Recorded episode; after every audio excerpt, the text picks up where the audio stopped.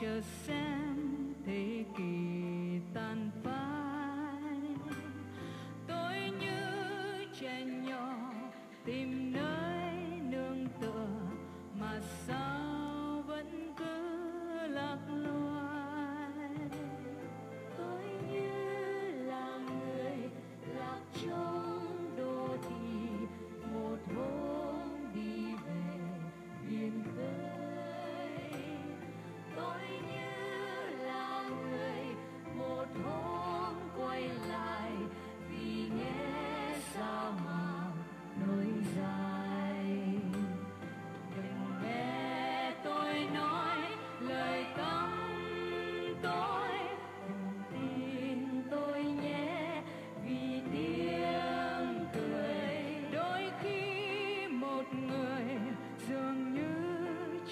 đời thật ra đang hồi thành thơi. Tôi như là người ngồi trong đêm dài nhìn tôi đã quá ngậm ngùi.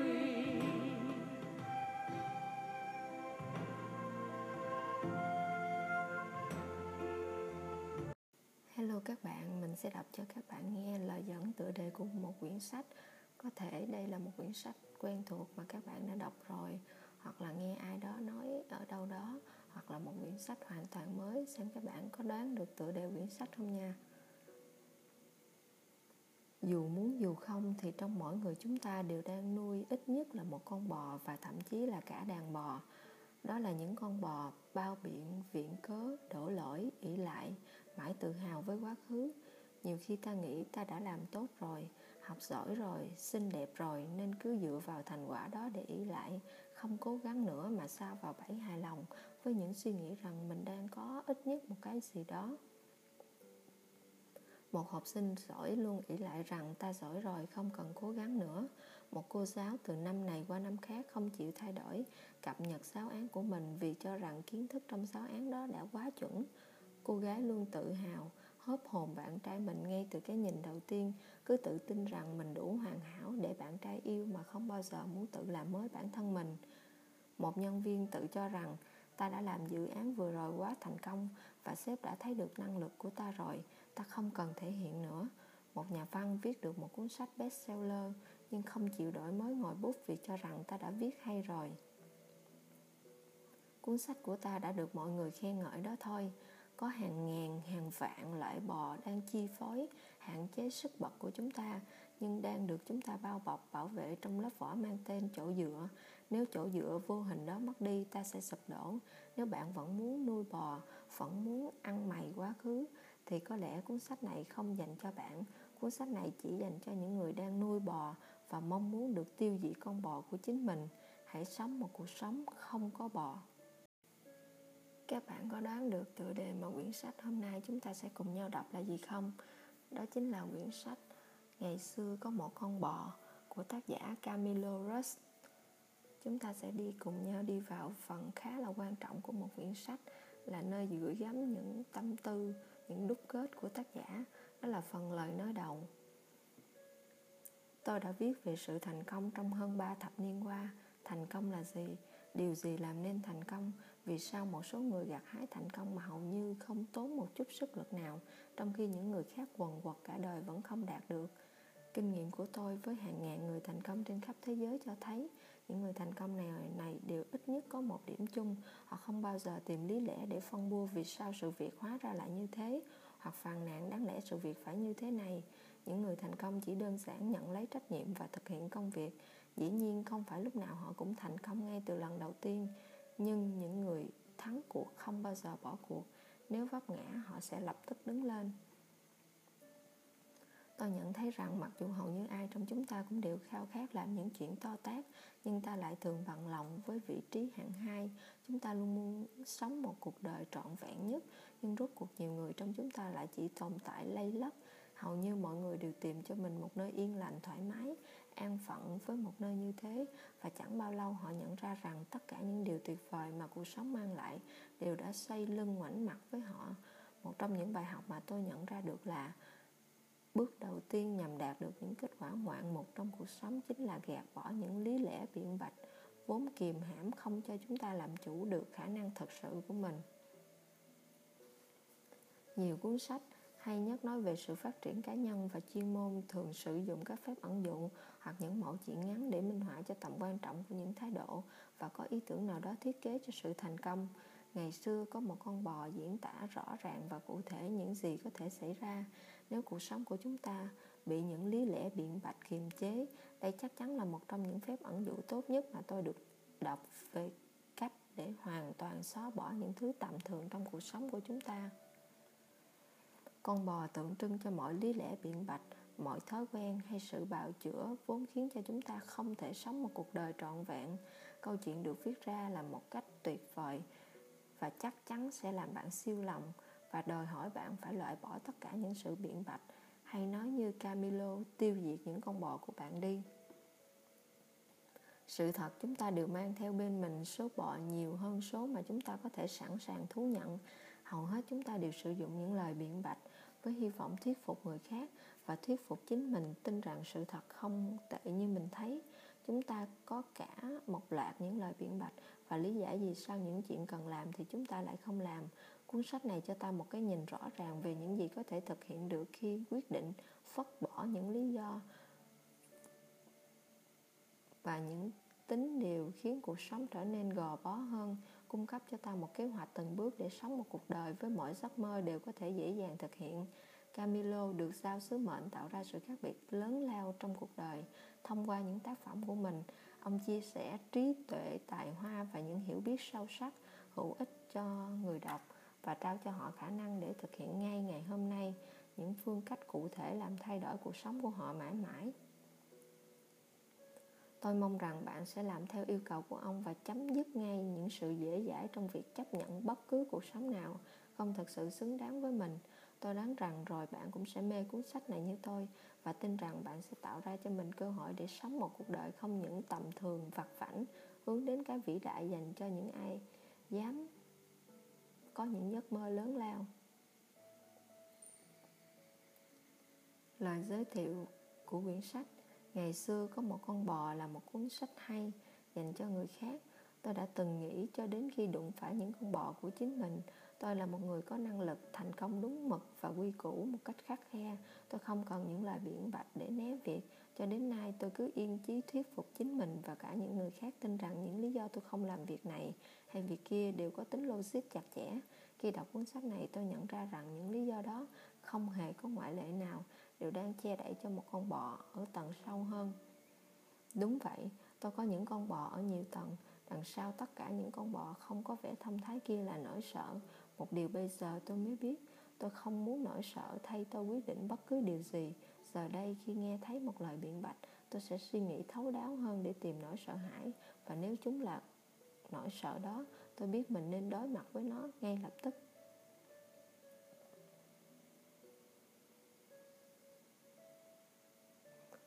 Cũng như các họa sĩ hay nhạc sĩ thường lấy cảm hứng từ tự nhiên và môi trường xung quanh. Các tác giả, đặc biệt trong lĩnh vực phát triển cá nhân, lấy cảm hứng từ việc giao tiếp với người khác. Một lần nọ, nhiều năm về trước, tôi đã có một buổi thuyết trình hoàn toàn căn cứ trên một lời dẫn trích của Albert Einstein và tôi nghe được trong một buổi ký tặng sách. Theo một nghĩa nào đó, những khối vàng thô này hoạt động như một chất xúc tác khuấy động tinh thần sáng tạo của nó đôi khi tất cả những gì bạn cần chỉ là một từ hay một ý tưởng và cả một chương sách định hình trong đầu bạn. Tôi luôn rất may mắn vì khi nghe người ta nghe tôi là chuyên gia viết sách về những vấn đề phát triển cá nhân. Họ thường có khuynh hướng kể cho tôi nghe về những cuốn sách hay. Các tác giả đã gây xúc động cho họ hay mang lại cho họ nhiều cảm hứng. Những người khác kể với tôi những câu chuyện họ yêu thích, những giai thoại hay kinh nghiệm mà họ tâm đắc dĩ nhiên tất cả những điều này là một nguồn ý tưởng vô tận cho công việc của tôi. Thật ra, vài năm trước, trên một chuyến bay từ new york đến buenos aires, lần đầu tiên tôi nghe câu chuyện hấp dẫn về con bò có vẻ tầm thường này.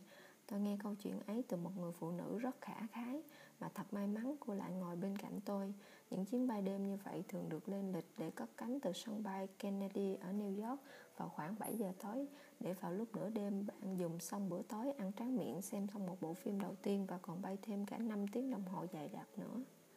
Nếu bạn không ngủ được, sống như tôi vậy, hy vọng duy nhất của bạn là có thể trò chuyện với người kế bên để giết thời gian. Thế là tôi đã khai mạo cho một cuộc nói chuyện dẫn từ công việc đến gia đình, rồi đến việc chúng tôi phải đi đây đó nhiều như thế nào. Và sau màn trao đổi danh thiếp không thể thiếu, chúng tôi bắt đầu với công việc, sở thích và chuyên môn.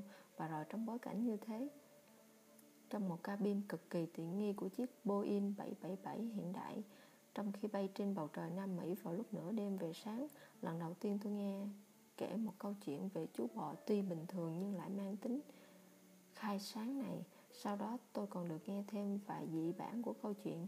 Tất nhiên những gì bạn sẽ đọc ở đây là sự thuật lại của những sự kiện đó theo cách riêng của tôi. Tôi nên nói trước với bạn rằng cũng giống như phần đầu của mỗi cuốn tiểu thuyết bí ẩn, bất kỳ sự giống nhau nào với người thật, việc thật đều chỉ là tính ngẫu nhiên, mặc dù có thể điều đó hoàn toàn là có chủ ý. Một điều khá thú vị là lần đầu tiên kể lại những câu chuyện này trong một cuộc hội thảo. Tôi mất không quá 2 hoặc 3 phút, nhưng tôi bắt đầu nhận thấy rằng mỗi lần kể sau đó câu chuyện này trở nên càng dài hơn. Điều này có phần giống như một phim truyền hình nhiều tập, trong đó các nhân vật mới lần lượt xuất hiện ở các tập tiếp theo mang đến cho chúng ta những hiểu biết mới hoặc dạy chúng ta những bài học mới. Đôi khi những cốt truyện phát triển song song sẽ bộc lộ và câu chuyện trở nên nhiều tình tiết và kịch tính hơn tôi có thể hình dung. Trong vài năm qua hẳn là tôi đã chia sẻ câu chuyện này với hàng trăm ngàn người trên thế giới. Rồi một ngày nọ một người tham dự buổi diễn thuyết của tôi một thương nhân hỏi tôi liệu có thể gửi email cho anh ta câu chuyện này để anh ta gửi cho nhân viên của mình không? Lần đó tôi đã mất 2 giờ đồng hồ để kể câu chuyện và đã được phát triển đầy đủ, hoàn chỉnh với 5 điểm chính và một danh sách các bài học mà tôi đã học được. Tôi muốn đáp ứng yêu cầu của người đó nhưng tôi không thể chỉ ghi qua la về hình tượng ẩn dụ khá hấp dẫn này. Vậy nên tôi đã quyết định chép ra giấy toàn bộ câu chuyện, đi bác về con bò dứt khoát trong một lần. Ngày xưa có có một con bò đã được ra đời như thế đó. Tôi khám phá một cách say sưa và phơi bày ra tất cả những thách thức và cơ hội thể hiện trong ẩn dụ tuyệt vời này. Háo hức muốn biết phản ứng từ độc giả và không thể chờ đợi quá trình xuất bản, lâu lắc, tôi quyết định đưa ấn bản đầu tay của quyển sách này lên mạng dưới dạng ebook bằng tiếng Tây Ban Nha, tôi nghĩ rằng đây là cách nhanh nhất để biết được phản ứng của độc giả. Kết quả thật đáng kinh ngạc một cách tuyệt vời. Trong vòng chưa đầy 4 tháng đã có hơn 250.000 lượt người từ hơn 100 quốc gia tải về cuốn sách. Tất nhiên ý định ban đầu của tôi không phải chỉ là cho người ta tải về cái tôi muốn là người ta thật sự đọc cuốn sách đó vậy nên tôi tiến hành thêm một bước nữa là gửi email cho những người đã tải cuốn sách tuy nhiên tôi không hỏi họ đã đọc cuốn sách đó chưa vì tôi biết thừa câu trả lời thường là rồi ngay cả khi họ chỉ mới đọc lướt qua trang bìa hoặc chỉ đọc sơ. Thay vì thế tôi hỏi họ đã giải phóng mình ra khỏi bất kỳ con bò nào trong cuộc sống của họ chưa? Tôi biết là lúc này bạn chẳng hiểu tôi nói gì nhưng bạn sẽ biết ngay thôi. Kết quả cũng đáng kinh ngạc như lúc trước, chỉ trong vòng 2 tuần lễ có hơn 10.000 người cùng chia sẻ câu chuyện thật đời của họ về cách mà cuốn sách đã gây cảm hứng cho họ thêm sức mạnh để loại bỏ những sự biện bạch và theo đuổi những điều họ thực sự mong muốn trong cuộc sống. Nhiều người tả lại cách họ đã hoàn toàn thay đổi cuộc đời mình như kết quả của việc đương đầu và vĩnh viễn xóa bỏ các hạn chế. Không chỉ vậy, những độc giả đó muốn kinh nghiệm của riêng họ cũng được tạo cảm hứng thúc đẩy người khác vì vậy họ khuyến khích tôi công bố những phấn đấu cá nhân của họ trong phiên bản này tôi đưa vào một vài câu chuyện trong đó bạn có thể đọc và thấy được những người đã can đảm vượt qua những hạn chế của họ và sống một cuộc sống phi thường như thế nào. Câu chuyện về một con bò kể về cách gạt bỏ những thói hư tật xấu, những biện bạch, những thái độ sẽ hạn chế chúng ta và những niềm tin sai lầm gò bó con người trong một sự tầm thường. Tôi vẫn thường kể, cho rằng kẻ thù chính của thành công không phải là sự thất bại như nhiều người vẫn nghĩ mà là sự tầm thường, là cái tư tưởng cho rằng chúng ta như thế là tốt rồi. Những sự thất bại có thể ví như những viên đá lót chân trên con đường tiến đến một cuộc sống thành công. Chúng cho ta cơ hội để học những bài học quan trọng. Nếu không có những thất bại đó, có lẽ chúng ta không bao giờ nhận ra được những thói quen mà mình cần phải thay đổi hoặc những hành vi mà mình phải sửa chữa để tiến lên. Còn phải có nghịch cảnh để tạo ra thành công. Mặt khác, sự tầm thường chẳng cho ta bài học nào cả. Chẳng có gì để học hỏi thực ra khi chúng ta yên phận với một cuộc sống làng nhàn quá trình học hỏi của chúng ta dừng lại vĩnh viễn. Đó là lý do tôi quyết định tránh sự tầm thường bằng mọi giá. Tôi biết một số người tránh sự thất bại, như người ta tránh bệnh dịch vì họ được dạy là phải biết sợ thất bại. Nhưng tôi tin rằng dành thời gian để xóa bỏ những biện bạch và những niềm tin sai lầm nuôi dưỡng những sự tầm thường vẫn tốt hơn là chỉ lo lắng, ngăn chặn hoặc tránh né bất cứ thất bại nào có thể xảy ra trong cuộc sống của mình. Câu chuyện ẩn dụ bất chấp thời gian về con bò minh họa cho cả hai tác động của những ý tưởng dường như vô hại đang ẩn náu trong tâm trí chúng ta cũng giống như những thay đổi sâu sắc mà chúng ta mong đợi một khi đã quyết định gạt bỏ những lời biện bạch. Tôi có một niềm hy vọng sâu sắc là mỗi độc giả đều tìm thấy cho mình những bài học riêng từ câu chuyện này. Tuy nhiên nếu đọc đến cuối chuyện mà bạn không phát hiện được một con bò nào của mình hmm, đó chính là con bò của bạn.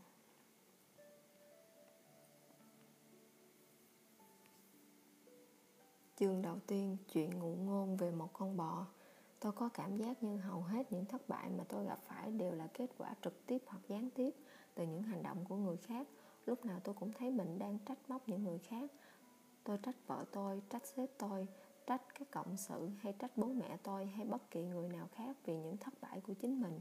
Tới hôm nay tôi nghĩ trong một số trường hợp tôi đã đúng còn có lẽ trong những tình huống khác tôi chỉ biện bạch để che đậy những sai lầm và sự thiếu quyết đoán của mình. Tuy nhiên điều mà câu chuyện về một con bò đã dạy tôi là bất kể có lỗi hay không, những người khác hoàn toàn chẳng liên quan gì cả. Tôi không thể suốt đời cứ nói, thật tình, tôi muốn thành công lắm chứ, nhưng do sai lầm của anh mà tôi phải chịu vậy. Hoặc không làm tròn phần việc là lỗi của cô ta chứ tôi cho rằng nhận lấy 100% trách nhiệm cho sự thành công của mình là một trong những thách thức lớn nhất mà chúng ta ai cũng phải đối mặt. Điều tuyệt vời là một khi đã nhận lấy trách nhiệm về phần mình, bạn không còn phải sống trong sự ray rứt triền miên hoặc nhận thất bại và những nỗi bất hạnh của mình là do lỗi lầm của kẻ khác. Ngày xưa ngày xưa có một ông thầy giáo khôn ngoan và giàu kinh nghiệm muốn truyền cho một trong số những học trò của mình các bí quyết để sống trong một cuộc đời hạnh phúc và thịnh vượng, vốn biết những khó khăn và rào cản quá nặng nề mà nhiều người gặp phải trên con đường mưu cầu hạnh phúc, ông nghĩ ra bài học đầu tiên là nên giải thích cho mọi người hiểu vì sao nhiều người chỉ sống một cuộc đời bình bình và tầm thường. Xét cho cùng, ông giáo nghĩ có quá nhiều người, cả nam lẫn nữ, dường như không thể vượt qua trở ngại ngăn cản của họ, thành công và đành bằng lòng sống một cuộc đời thiếu hụt và khốn khó ông giáo biết rằng để một người trẻ tuổi lãnh hội được bài học này rất quan trọng. Người đó nên tận mắt chứng kiến những chuyện gì sẽ xảy ra nếu chúng ta cho phép sự tầm thường chi phối cuộc đời mình. Để dạy được những bài học quan trọng này, ông giáo quyết định cùng với học trò của mình lên đường đi đến một ngôi làng nghèo khổ trong vùng. Cảnh khổ, đau và hoang tàn bày ra khắp nơi và cư dân ở đó có vẻ như đã phó thác cuộc đời mình cho số mệnh ngay khi đến nơi, ông sáu yêu cầu người học trò tìm giúp cho mình một gia đình nghèo nhất trong khu vực. Đó sẽ là nơi họ tạm trú qua đêm. Đi bộ một lúc thì họ ra đến rìa thị trấn và ở đó giữa mênh mông, hai người dần chân trước một căn lều nhỏ tồi tàn rệu rã nhất mà họ từng nhìn thấy.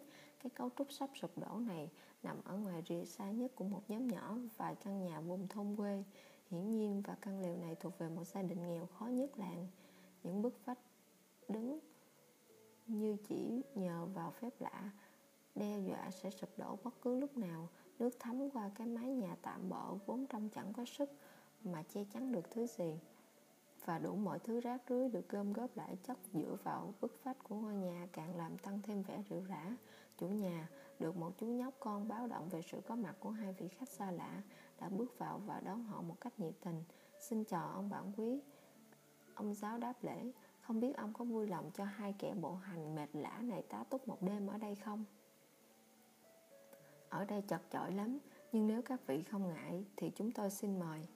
Khi hai thầy trò bước vào trong, họ thật sự sốc khi nhìn thấy một không gian bé tí tẹo, không rộng hơn 15 thước vuông, là nơi ở của 8 con người, bố, mẹ, bốn đứa con và hai ông bà cụ, cố gắng hết sức để nhường mỗi người một chút trong tình trạng tù túng chật hẹp này nhưng thân hình nhếch nhác và gầy gò một cách đau đớn cùng với quần áo rách rưới là bằng chứng rõ ràng của sự thiếu thốn phô bại trong cuộc sống hàng ngày của họ.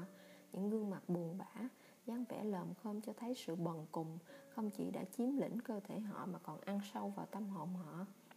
Hai vị khách không cưỡng lại được cái nhìn xung quanh, trong lòng tự hỏi liệu trong cái nơi khốn cùng này còn có những thứ gì đáng giá không? Chả có gì. Nhưng khi bước ra ngoài, họ mới nhận ra mình đã lầm thật đáng kinh ngạc vì gia đình này còn có một thứ tài sản bất thường khá đặc biệt trong hoàn cảnh này, họ có một con bò.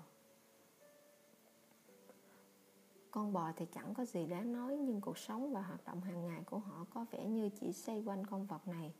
Cho bò ăn đi, đừng để nó khác, buộc nó lại cho chắc, đừng quên dẫn nó đi ăn, vắt sữa bò đi. Vậy đó, ta có thể thấy con bò giữ một vai trò quan trọng trong gia đình này mặc dù chút sữa ít ỏi do nó cung cấp chỉ đủ để cho họ sống vật vả qua ngày, tuy nhiên con bò có vẻ phục vụ một mục đích lớn hơn. Nó là thứ duy nhất giữ cho họ khỏi rơi vào đường cùng.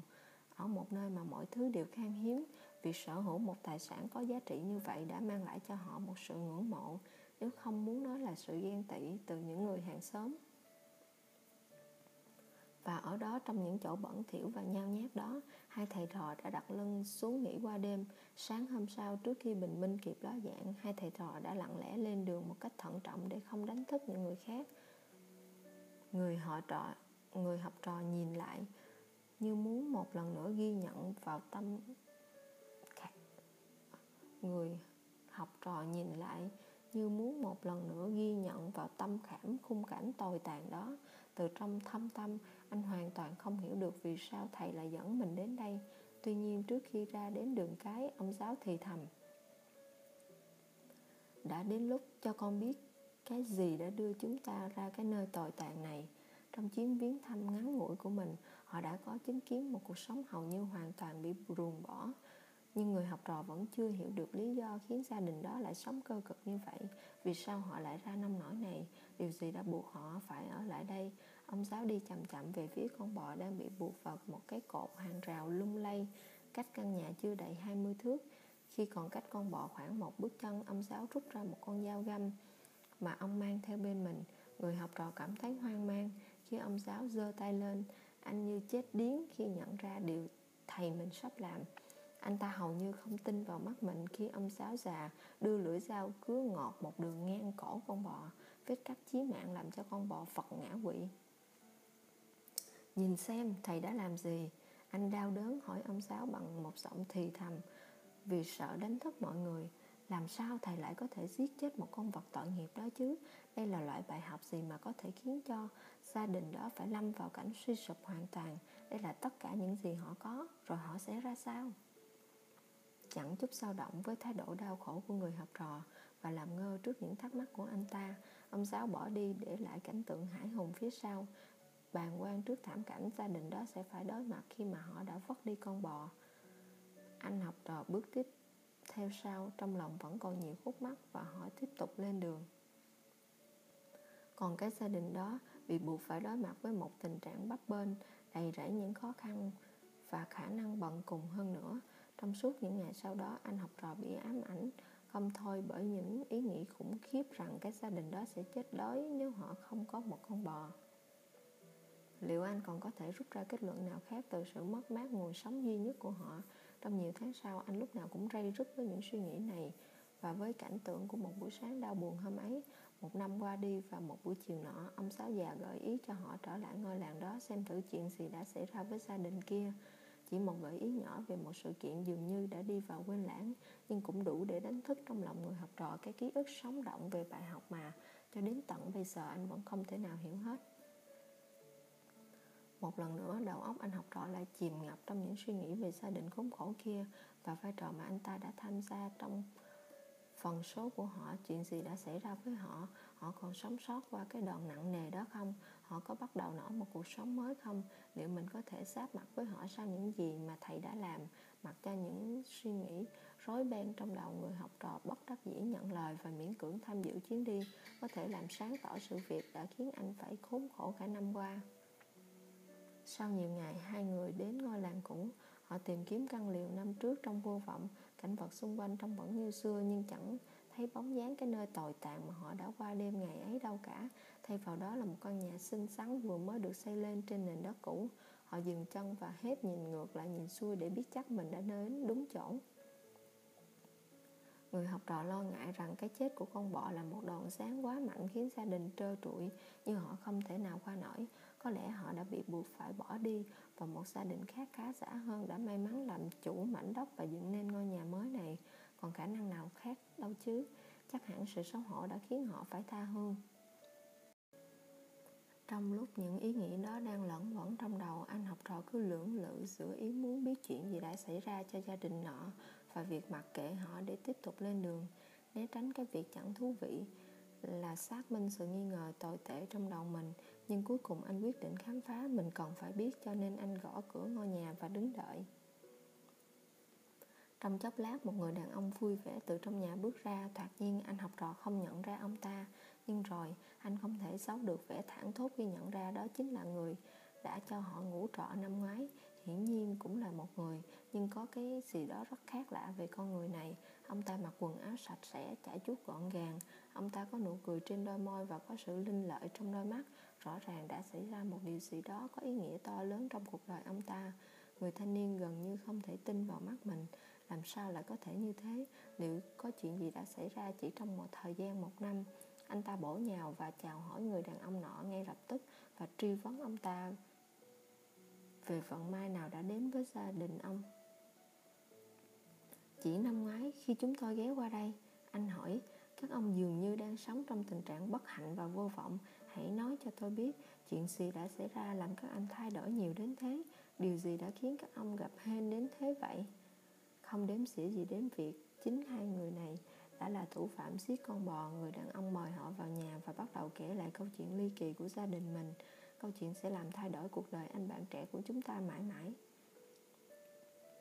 Ông chủ nhà kể rằng, thật là một sự trùng hợp kỳ lạ khi ngay cái ngày mà hai thầy trò rời đi không biết kẻ bất lương nào đó do ganh ghét với tài sản hiếm có của gia đình ông đã nhẫn tâm cắt cổ con vật tội nghiệp đó.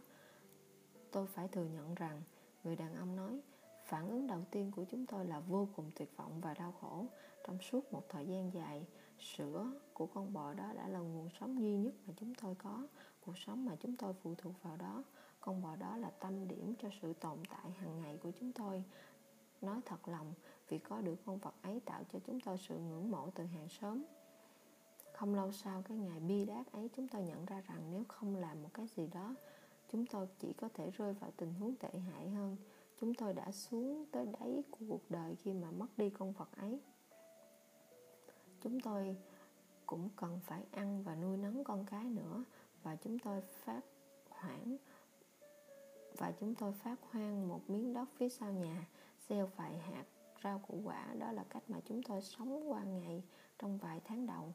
Một thời gian sau, chúng tôi nhận thấy rằng mảnh vườn đó cung cấp nhiều lương thực nhiều hơn chúng tôi cần.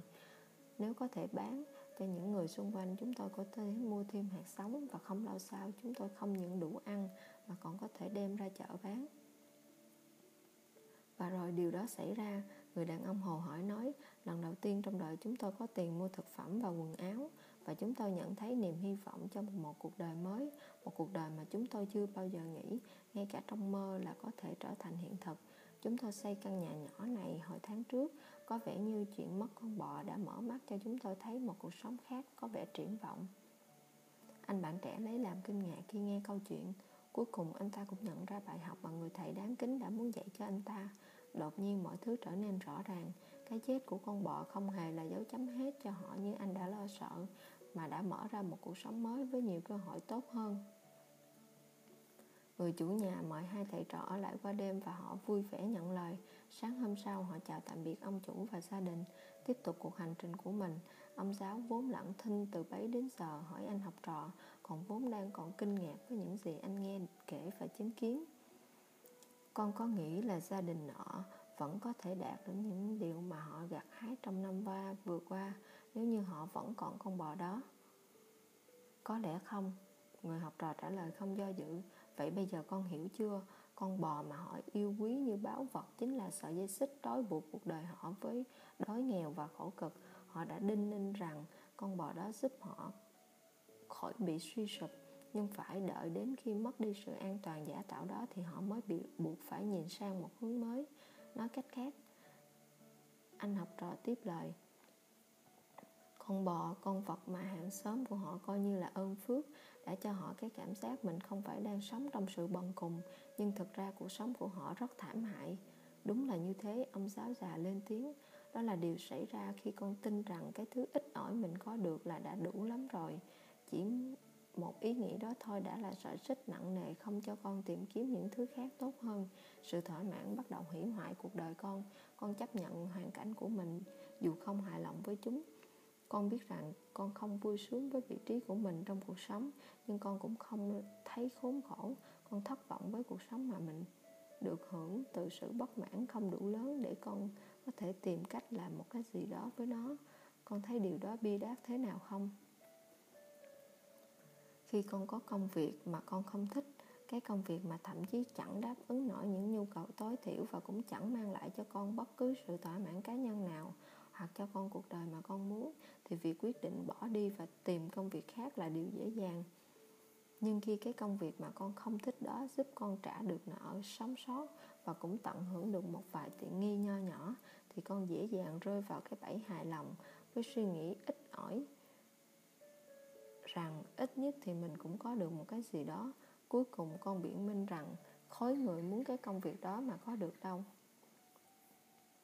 Cũng giống như con bò, thái độ đó luôn kìm hãm con. Nếu không gạt bỏ đi, mãi mãi con sẽ không thấy được những gì khác hơn ngoài những thứ con đã biết lâu nay. Con sẽ trở thành một nạn nhân chung thân của những giới hạn mà con tự đặt ra trong cuộc sống của mình. Điều đó cũng giống như con tự bịt mắt ở vạch xuất phát và cầu nguyện cho mình thắng cuộc người học trò càng nghe càng kinh ngạc, anh cảm thấy thích thú với những nhận định của thầy mình và bắt đầu tìm hiểu cặn kẽ về những vấn đề đó. Chúng ta ai cũng có những con bò trong cuộc đời mình. Nếu chúng ta mang trên mình gánh nặng của những niềm tin sai lầm, những lời biện bạch, những nỗi sợ và định kiến, bi đát, tất cả những hạn chế do ta tự áp đặt cho mình đã trói buộc chúng ta vào một cuộc sống tầm thường. Không chỉ có phải ông sáu già tiếp lời nhiều người ngoan cố giữ lại cái lý do họ không thể sống cuộc đời mà họ luôn mơ ước. Họ tạo nên những lời bào chữa hầu như rất đáng tin để biện hộ với chính mình và với người khác và tiếp tục sống với những xáo động nội tâm khi họ nhận ra rằng những lý lẽ đó có thể đánh lừa được những người khác chứ không lừa được bản thân mình.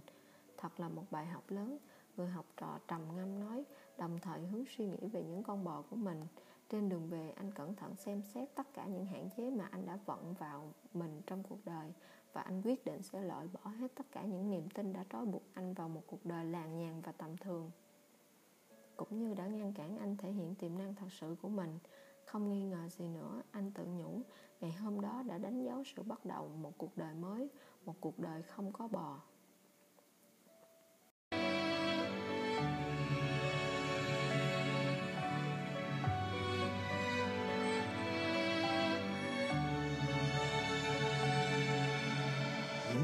Xuống chân mình.